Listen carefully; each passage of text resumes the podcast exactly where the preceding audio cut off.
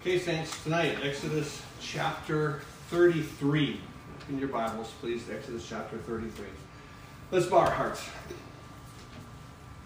Father, once again, as we continue this journey, um, continuing with just the children of Israel and, and their relationship with you, and coming out of this place, Lord, where we've just really camped out in that chapter of sin, and we come to this place, this glorious place where um, there's grace, there's truth, but there's grace.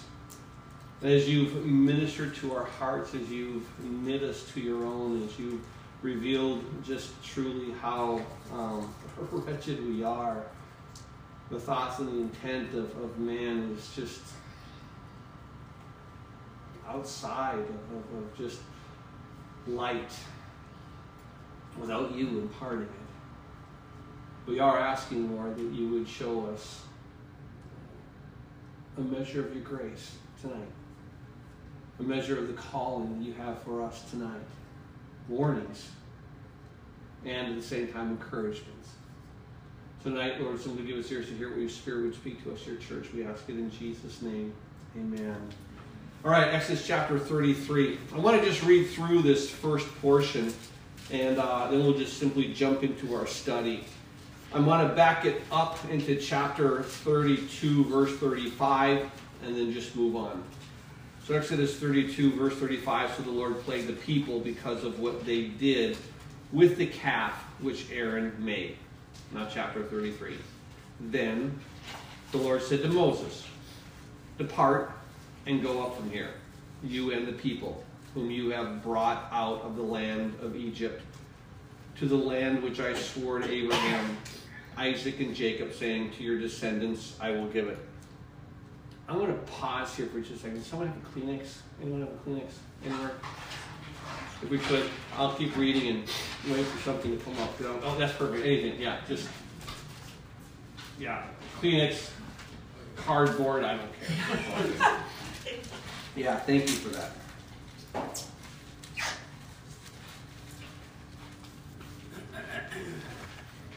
All right, back back to the reading here. Thank you.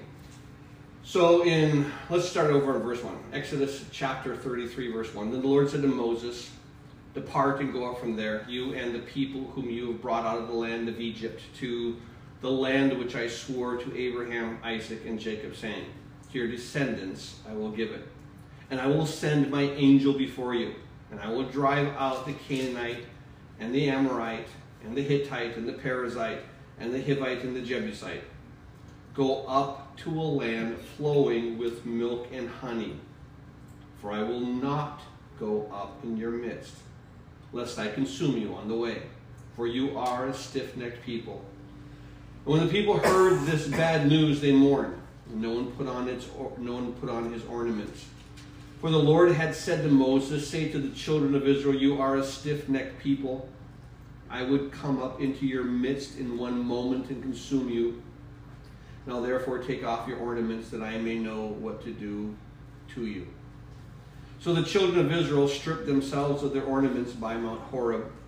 Moses took his tent and pitched it outside the camp, far from the camp, and called it the tabernacle of meeting. And it came to pass that everyone who sought the Lord went out to the tabernacle of meeting, which was outside the camp.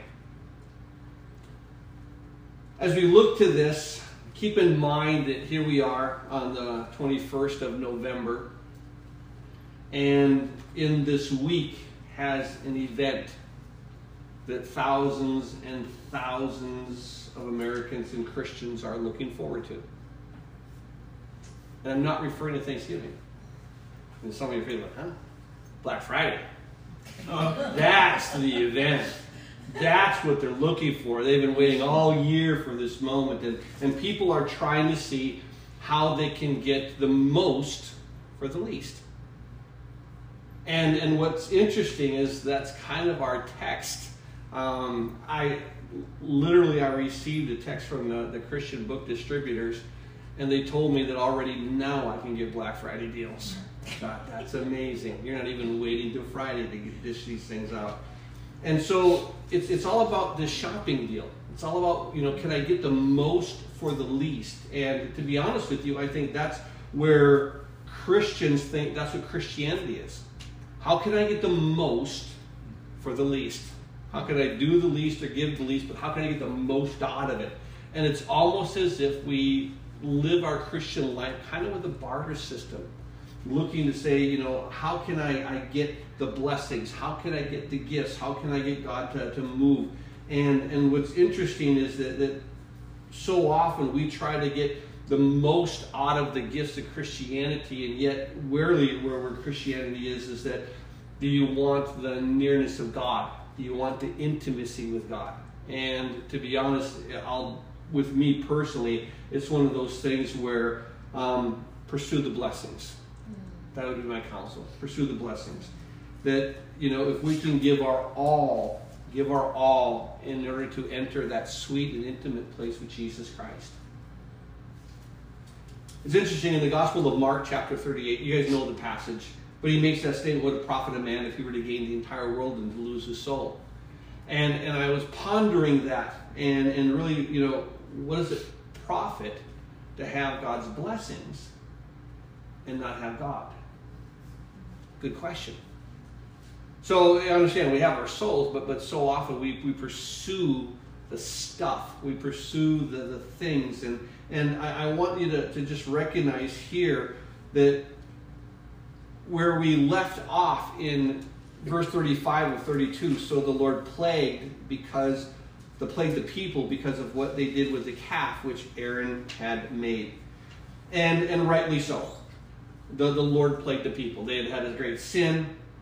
God deals with their sin.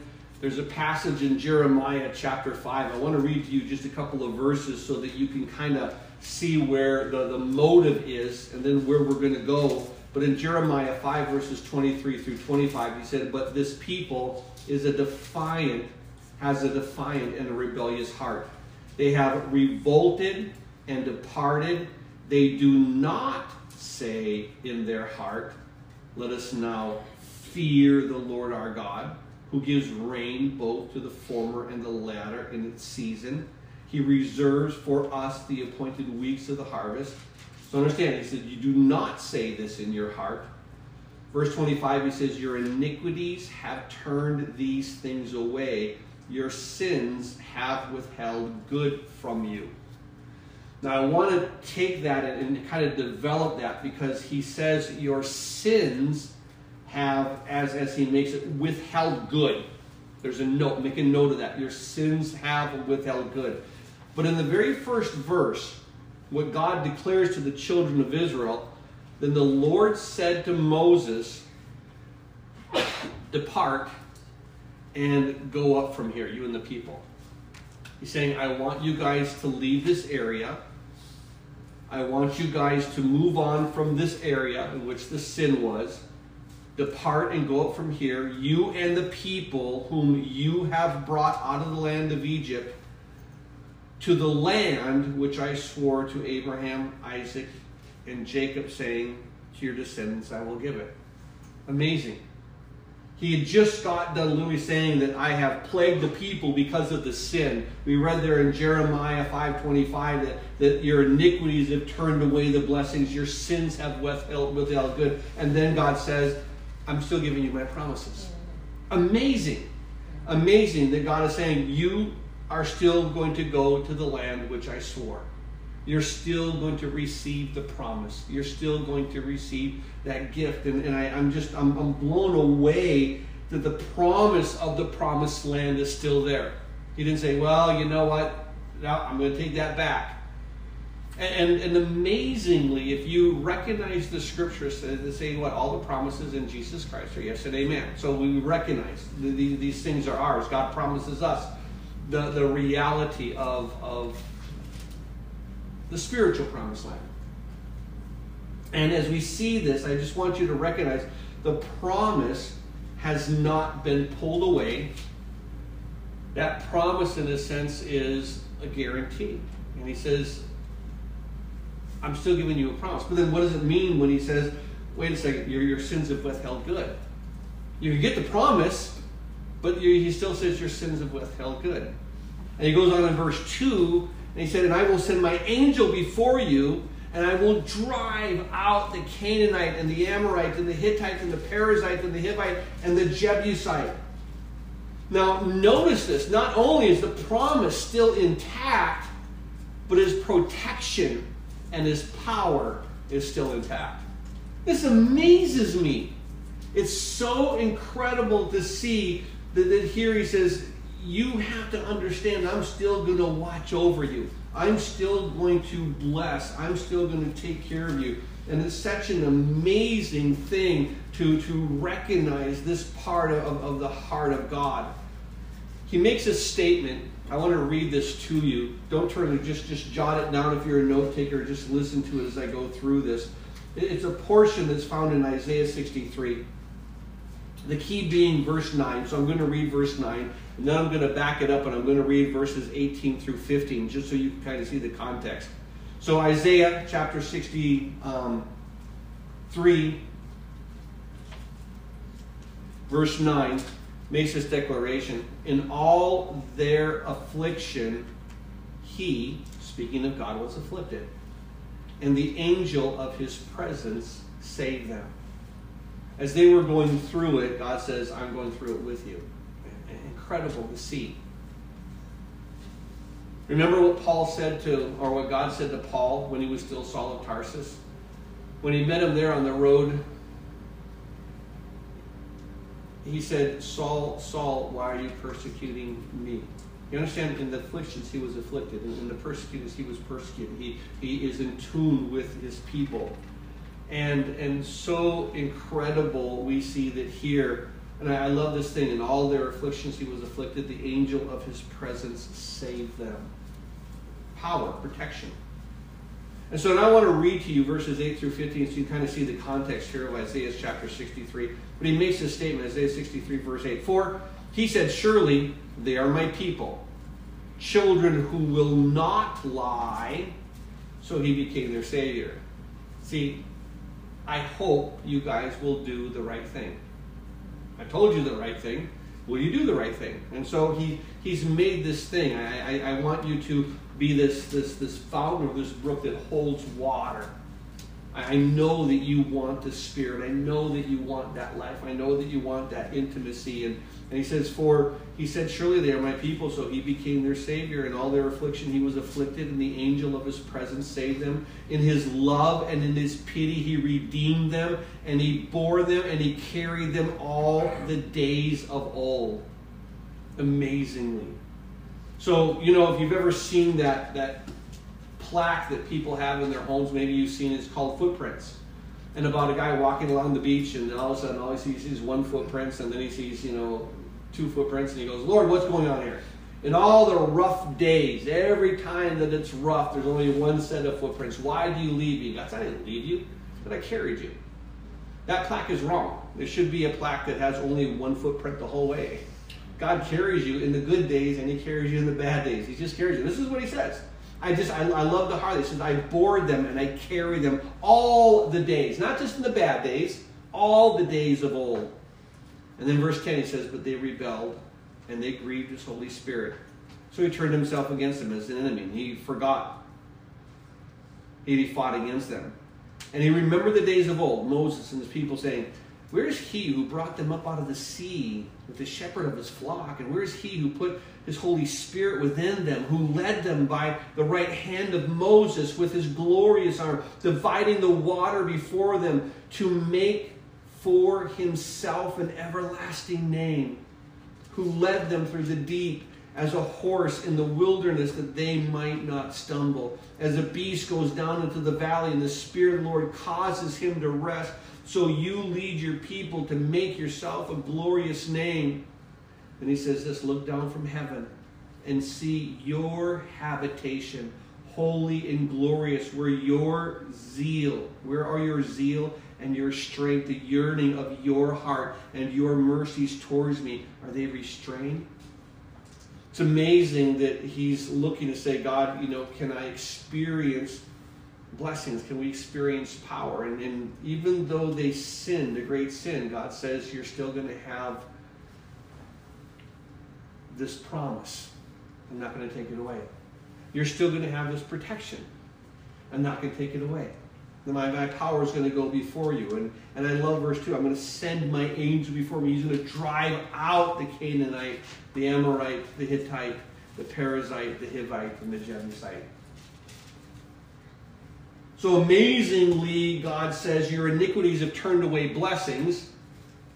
He went on to say, Your sins have withheld good, but yet I'm going to give you these promises. Yet I'm going to give you the power. So, what is he talking about? Take a look at verse 3. Verse 3 is the key to this whole thing. He says, Go up to a land flowing with milk and honey. Go up. Go, have it. It's all yours. Go up to the land, flowing, flowing, overflowing with milk and honey. And he says this For I will not go up in your midst. Go there, have the promise, but I'm not there. Go there, have the blessing. I'm going to send my promise. You got it. I'm going to send my power. I'm going to drive you off. I'm not going to be there. Go ahead. It's all yours, but I'm not yours. Absolutely incredible that we see here. He says, My presence will not go up. And now we see a little bit of what he's talking about when he says, Listen, your iniquity have turned away blessings. Not promises, not power, but presence your iniquity has turned away presence. And where he says, your sins have withheld good. Now, not, not promises, not power. You understand? That's stuff. That's stuff. My presence. You won't have that. There's that passage in Isaiah chapter 59, verse 2. You know we've read it before, but it says, Your iniquities have separated you from your God. Your sins have hidden his face from you so that he will not hear. You understand that you don't have the intimacy Later on, we're going to see that, that God meets with Moses face to face, very intimate in that way. But he says, Your iniquities, he turns his face. You don't have that intimacy, you don't have that closeness. And when we recognize this, we see, oh my goodness, now I understand. God says, You want, you want the promises? Have the promises. Those promises. Just land, take it. That's nothing to me. You want power? I'll drive them out. You want me? Ain't going to happen. Hmm. The good is not going to be there. The blessing is not going to be there. And, and so you look to this, and, and, and the Lord is so powerful in saying, I'm giving you the promises, I'm giving you the power and protection, but I'm not giving you my presence. In verse 3, when he says that, go up to the land flowing with milk and honey, for I will not go up in your midst lest I consume you on the way, for you are a stiff necked people. Notice he makes a statement you are a stiff neck. Not you were, you are. And that term literally means a continual. I don't know if you've ever seen an animal. Um, if you've ever seen cattle, horses, donkeys, cows, sometimes what they do is this they, they, they fight you continually. They turn their face and they keep their neck constantly rebelling against where you want them to go. And, and they won't, that's a continual stiff neck. They continue pressure to leave where God is directing them. And he says, I'm not going to go with you. And then he warns them of the reason why. He says, I would consume you. Absolutely amazing to know that they and the pleasure God has for them is gone just gone. So understand that you can like look to Christianity as Black Friday and saying, "Oh, what can I get? What gifts can I have? What blessed, what power can I display?" God says, "You can have all that, but you won't have me." To have Him is what? It's it's literally saying, "I don't want to just give you the little bit for these trinket things." I want to give you all of me in a place of surrender so I can experience all of you in intimacy. And I don't need anything else. I, I just don't. I love it how when we were going through Matthew that he said, Seek first the kingdom of God and his righteousness, and all these other things will be added. You seek God, you seek his kingdom, you seek his will to be done. And and when you do that, everything else Everything that you need is there. You don't have to worry, you don't have to strive. He's there, but you're seeking first the kingdom. And so when he, when he says this, verse 3 is, is this key where he says, okay, I know you sinned at the end of, of chapter, you know, 32. I'm still going to give you promise. I'm still going to give you the power, but I'm not going to give you my presence. And then verse 4, I want you to see here that the, the people, when they heard this news, they mourned. And so we have this question that we ask ourselves, and I think it's important to ask ourselves do you want the blessings and the gifts without the giver? Are you looking for green pastures that you could go and just say, I just want no chaos. I want a green pasture. I want the still water, but I don't want the shepherd. Just, just get me there and then go about your business because I'll be fine now. Just, I, I want the place. I want the stuff. Are we looking for all the benefits that, that God promises in His Word without coming to that nearness and intimacy? And, and so, so often, I think that becomes the heart. That they're looking for all these things, but they're not seeking God first. Well, in verse 4, when they hear this, and this is where it really jumps out at me when the people heard this bad news, they mourned. Wow, that sounds good. It surely, surely sounds good. When we take a look at this passage, it says they, they mourned. They could have promises, they could have protection, they could have power, but they couldn't have God. And so they mourn. There's a grieving. There, there, there's this area where, where they are now no longer happy, no longer joyous. And it says, and no one put on his ornaments.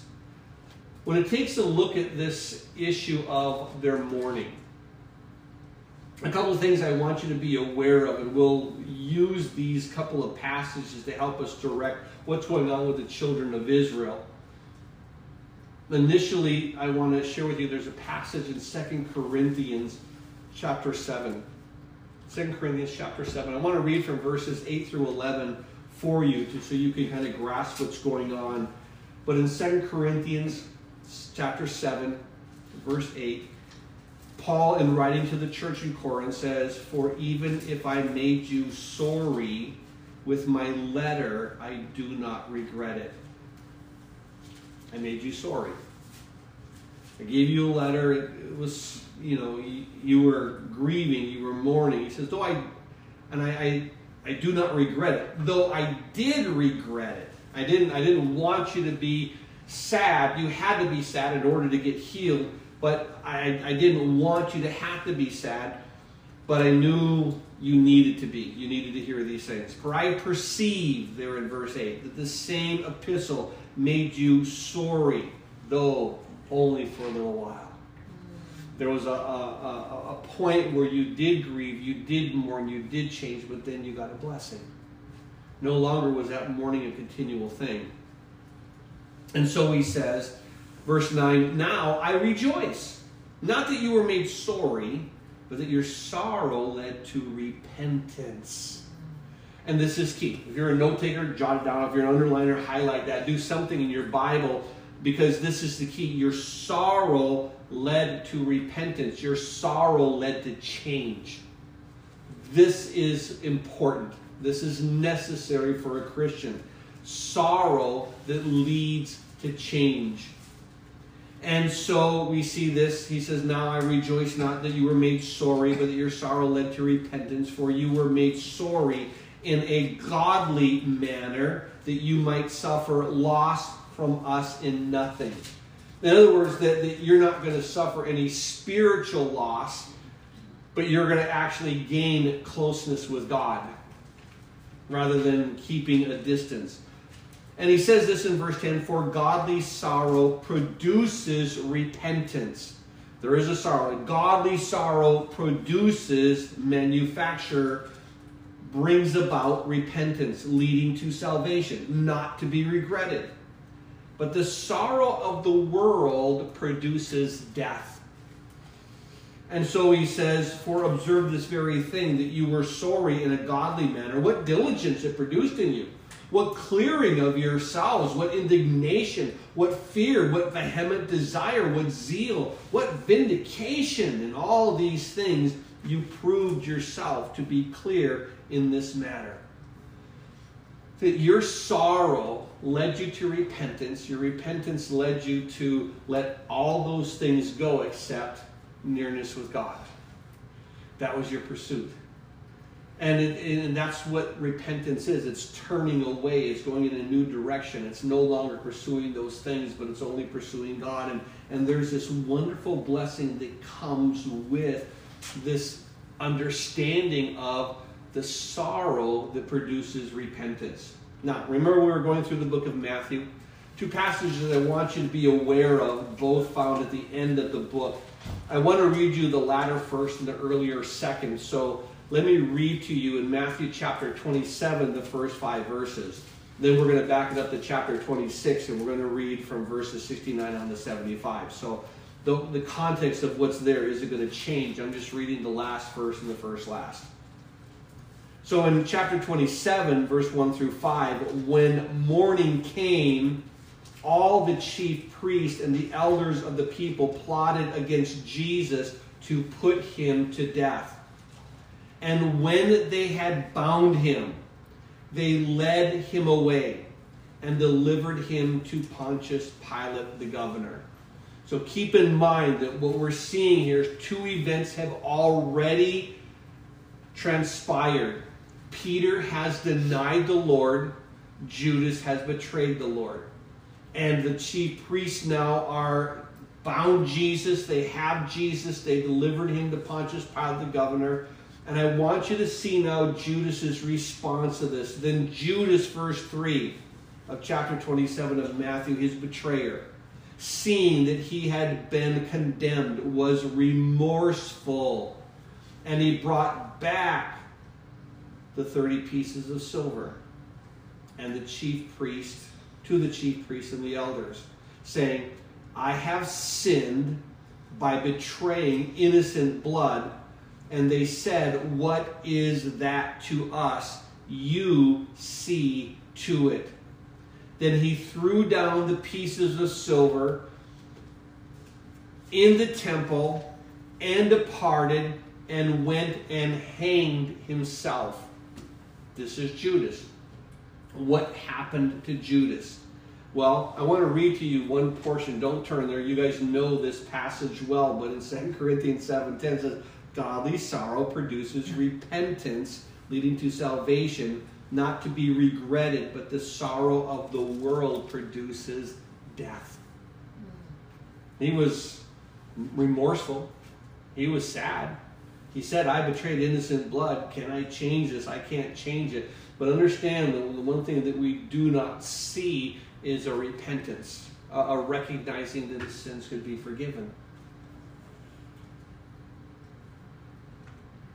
This is sorrow, but it's a worldly sorrow. But if you back it up to chapter 26, verse 69, it says, Now Peter sat outside the courtyard, and a servant girl came to him, saying, you were also with him with Jesus of Galilee. But he denied it before them all, saying, I do not know what you're saying. And when he'd gone out of the gateway, another girl saw him and said to those who were with him, This fellow also was with Jesus of Nazareth. But again, he denied it with an oath. I do not know the man.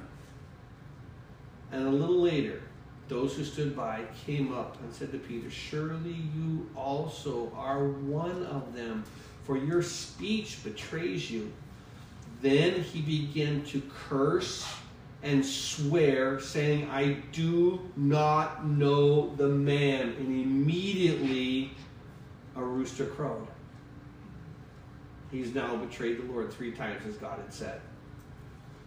Verse 75 And Peter remembered the word of Jesus, who said to him, Before the rooster crows, you will deny me three times. So he went out and wept bitterly.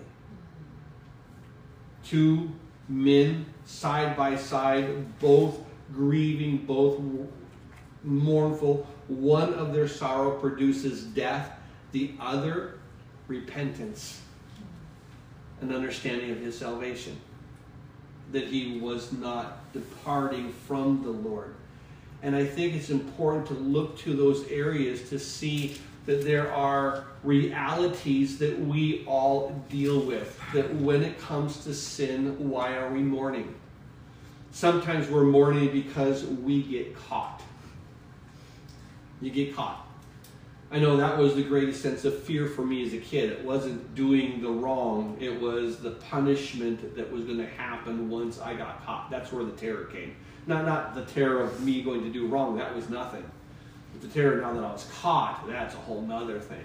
And that's another time that we grieve. We grieve the, the loss because of the consequences that have happened here on earth. We're not grieving the fact that we're sinned that we've sinned and, and that God's not near us and we're not experiencing his nearness.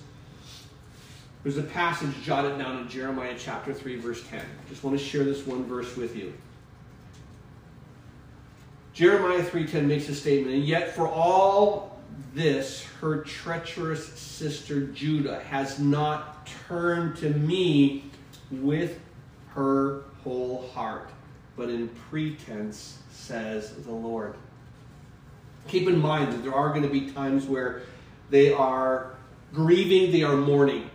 Sometimes they do it why? Well, at this point, they can't dance around a golden calf anymore.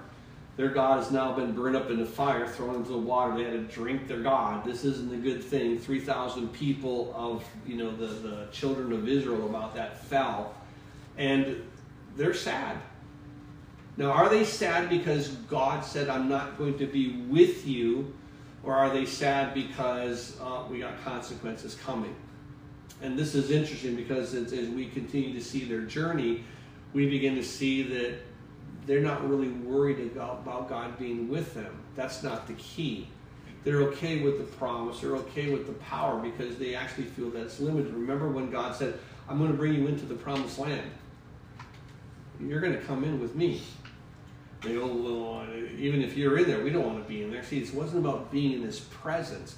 It was, I, I want power. I want, you know, this, this promise. I want those things, but I, I want it easy. I want it as easy as I can. I want to get the most for the least. God, give me the Good Friday deal here.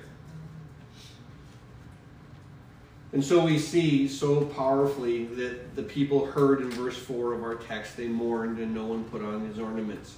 Now it begins to open up a little bit here in verse 5 and 6 about those ornaments. It says, For the Lord had said to Moses, Say to the children of Israel, You are a stiff necked people. I could come up into your midst in one moment and consume you.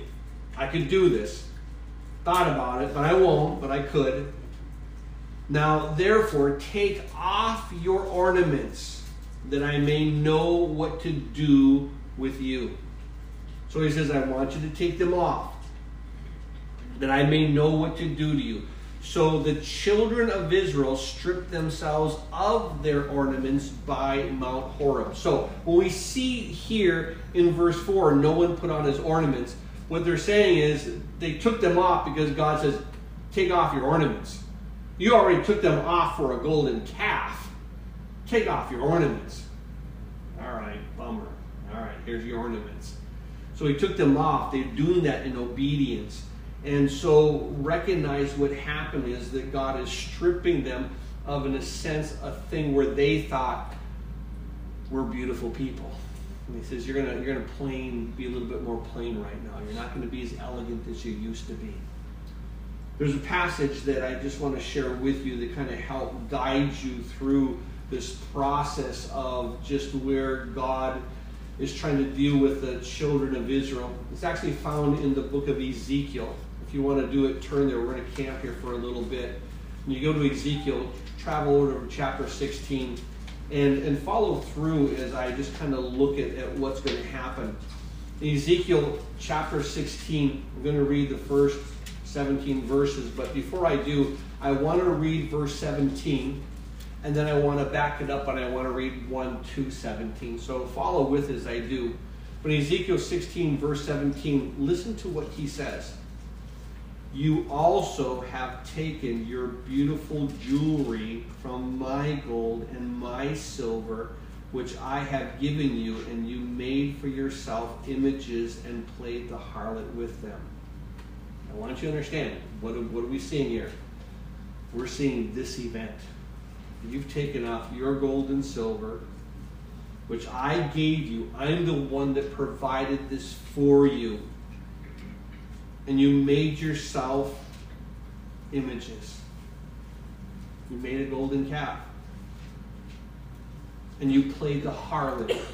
You said, This is your God, O Israel, that brought you up out of the land of Egypt. A cow. And cows are great, don't get me wrong.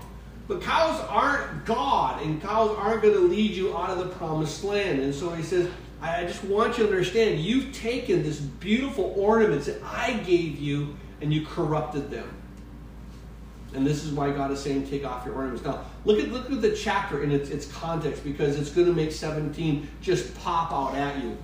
So Ezekiel chapter 16, beginning verse 1, again, the word of the Lord came to me, saying, Son of man, cause Jerusalem to know her abominations, and say, Thus says the Lord God to Jerusalem Your birth and your nativity are from the land of Canaan. Your father was an Amorite, your mother a Hittite. Speaking of Abram and Sarah. As for your nativity, on the day you were born, your navel cord was not cut, nor were you washed in water to cleanse you. You were not rubbed with salt, nor wrapped in swaddling clothes. No eye pitied you to do any of these things for you, to have compassion on you, but you were thrown into the open field when you yourself were loathed on the day you were born. When God said the nation Israel is the nation, they were loathed, they were rejected, they were cast away, they were killed. Egypt wanting to slay Israel in the firstborn. But verse 6 says this And when I passed by you, I saw you struggling in your own blood a baby infant that's just discarded in the field. God says that's what you were. You were a baby infant, this tiny infant thrown out, loathed, and thrown into an open field. But verse 6 When I passed by you, I saw you struggling in your own blood, and I said you, In your blood, live. Yes, I said to you, In your blood, live. And I made you thrive like a plant in the field. You grew you matured and became very beautiful. Your breasts were formed and your hair grew, but you were naked and bare. So when I passed by you again, I looked upon you. Indeed, your time was the time of love. So I spread my wing over you and I covered your nakedness. Yes, I swore an oath to you. I entered into a covenant with you and you became mine, says the Lord God. I love this picture of love that he gives to Israel. He says, You were a cast off infant, and I took you and I, I, I, cleaned you up, and then you grew into this beautiful woman. And, and there it was the time where we were going to wed, and I was going to make you mine. And, and so he says then in verse 9, Then I washed you in water. I thoroughly washed off your blood, and I anointed you with oil, and I clothed you in an embroidered cloth and I gave you sandals of badger skin. I clothed you with fine linen, and I layered you with silk. I adorned you with ornaments. I put bracelets on your wrist, chain on your neck, and I put a jewel in your nose, earrings in your ears, and a beautiful crown on your head. Thus you were adorned with gold and silver, and your clothing was of fine linen, silk, embroidered cloth. You ate pastry of fine flour, honey, and oil. You were exceedingly beautiful and succeeded to royalty. You became the wife of a king. Incredible. Verse 14 Your fame went out among the nations because of your beauty, for it was perfect. Through my splendor, which I bestowed on you, says the Lord and then he says this in verse 15 and 16. He says, But you trusted in your own beauty. You played the harlot because of your fame, and you poured out your harlotry on everyone passing by who would have it. You took some of your garments and adorned multicolored high places for yourself, and you played the harlot on them. Such things should not happen nor be. Do you understand? He says, I made you beautiful. I gave you these clothes and I fed you with pastries and I gave you this, this, this jewelry and you gave your love to everybody else besides me. Mm. You, you, you didn't love me. You trusted in your beauty and you went out and you played the harlot to everyone, everyone passing by who would have it. You took your garments and you made these places, the garments I gave for your beauty, you made them as a high place that you could worship other things. And then he says in verse 17, and this is that key verse you have also taken your beautiful jewelry from my gold and my silver, which I've given you, made for yourself images, and you played the harlot with them. You made high places, you made images. And now what he's telling them is listen, I know you've already taken off your, your earrings and everything else, and you made a golden calf. Take them off again. Take them off again. And, and understand, I want to share with you one passage, what we're going to get into in a couple weeks, maybe a little longer than a couple weeks, but we'll get into it eventually. In chapter 35, I say a couple weeks, only a couple chapters away, but there's so many verses in there. And in chapter 35, verse 22, it declares this. Just, just note this one verse. They came, both men and women, as many as had a willing heart. Now, this is incredible. Note, note what's happening here. Their heart is desiring. They came, both men and women, as many as had a willing heart, and they brought earrings and nose rings and, and necklaces and jewelry of gold. That is every man who made an offering of gold to the Lord. And all of a sudden, keep in mind that now they're giving this to God. And God is going to use it to do what? Make the things in the temple.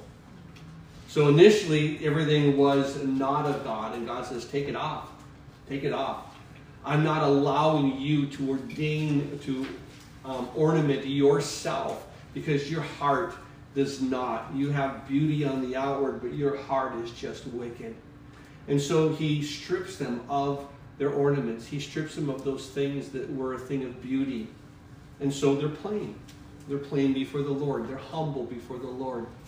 And, and I think it's important when we come to this place of repentance, it isn't about puffing yourself up, it's about humbling yourself. And this is an outward picture of it, taking off your jewelry, you know, not, not, not dressing in the best clothes, but coming into a place of sackcloth and ashes. It's a place of humility.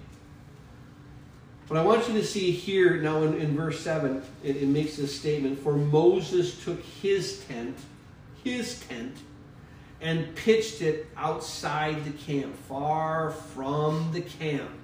And he called it the tabernacle of meeting. So, what Moses does is this I think this is absolutely hilarious. They've been talking about building a tabernacle, they don't have it built yet. But what Moses does is this he actually goes, he packs up his tent and he takes his tent outside the camp, far from the camp. And he goes, This is the tabernacle of meeting. What does it mean?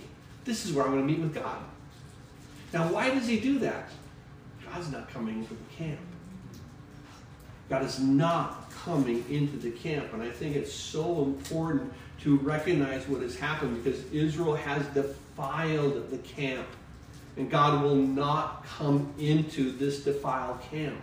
And so notice what happened. Moses takes his tent, pitches it outside the camp, far from the camp, called the tabernacle, tabernacle meeting. And it came to pass that everyone who sought the Lord went out to the tabernacle of meeting, which was outside the camp.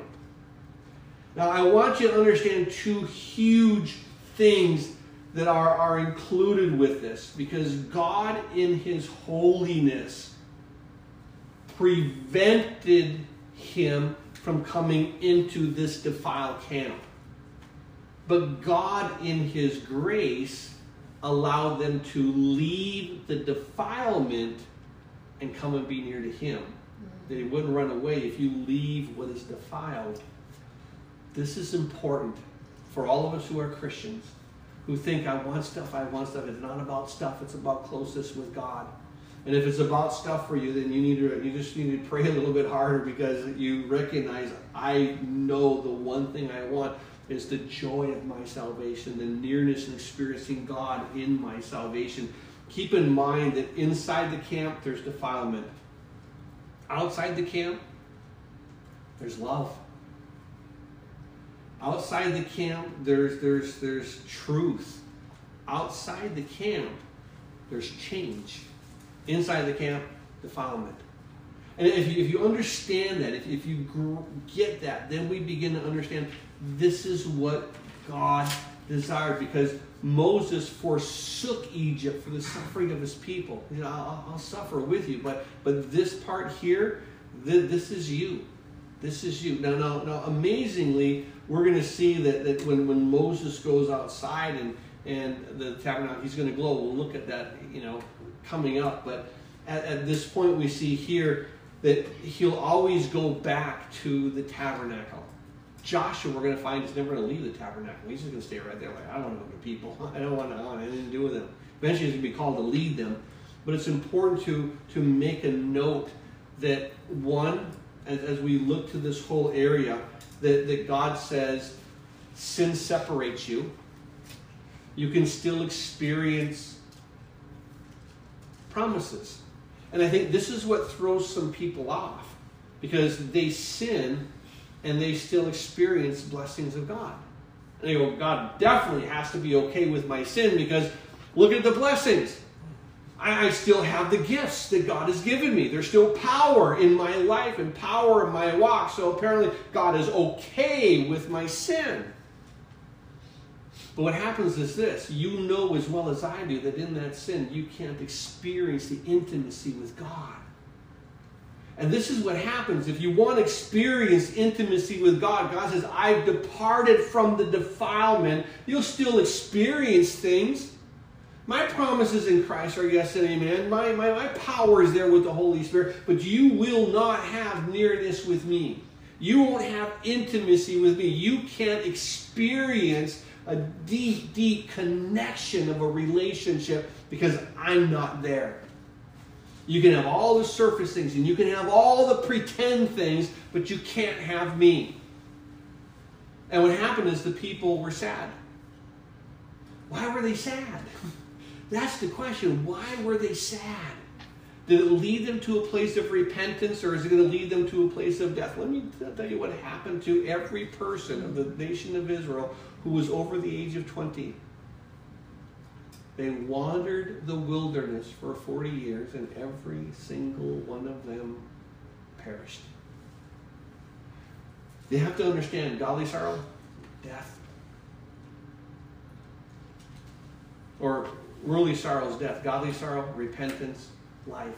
And so as we see this, I think it's so important that, that, that note these things to be true in your life as we're coming up to that incredible event that everyone's looking for Black Friday, Black Friday, you know, uh, it's important to recognize that in our Christian walk, do we think the same thing? Is it about stuff?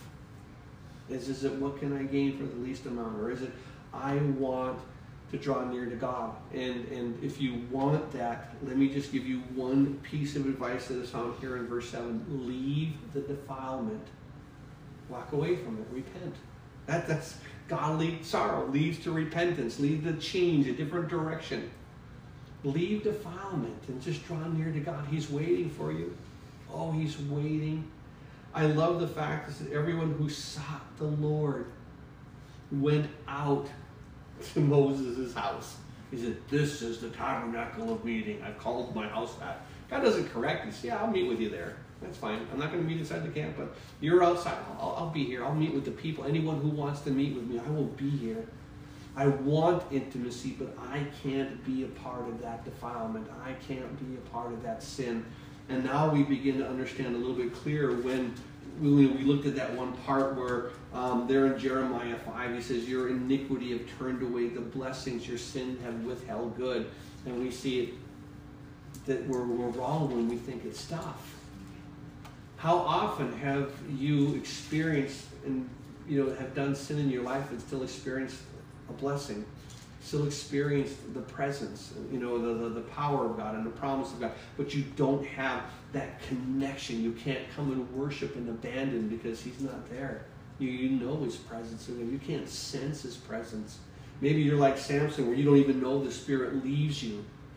But I'll tell you what, when, when you are in tune with God and you begin to just notice His Spirit just, just ungluing just a little bit, you just freak out and you repent and you say, Don't, don't, tell me what I need to. Just come close to me, Lord. Let me come close to you. I will leave anything. Nothing matters more than the intimacy that I can have with you. That is something that we can go into the next couple days and be thankful for. Mm to be grateful that God, your word helps bring clarity to our lives. Amen? Amen.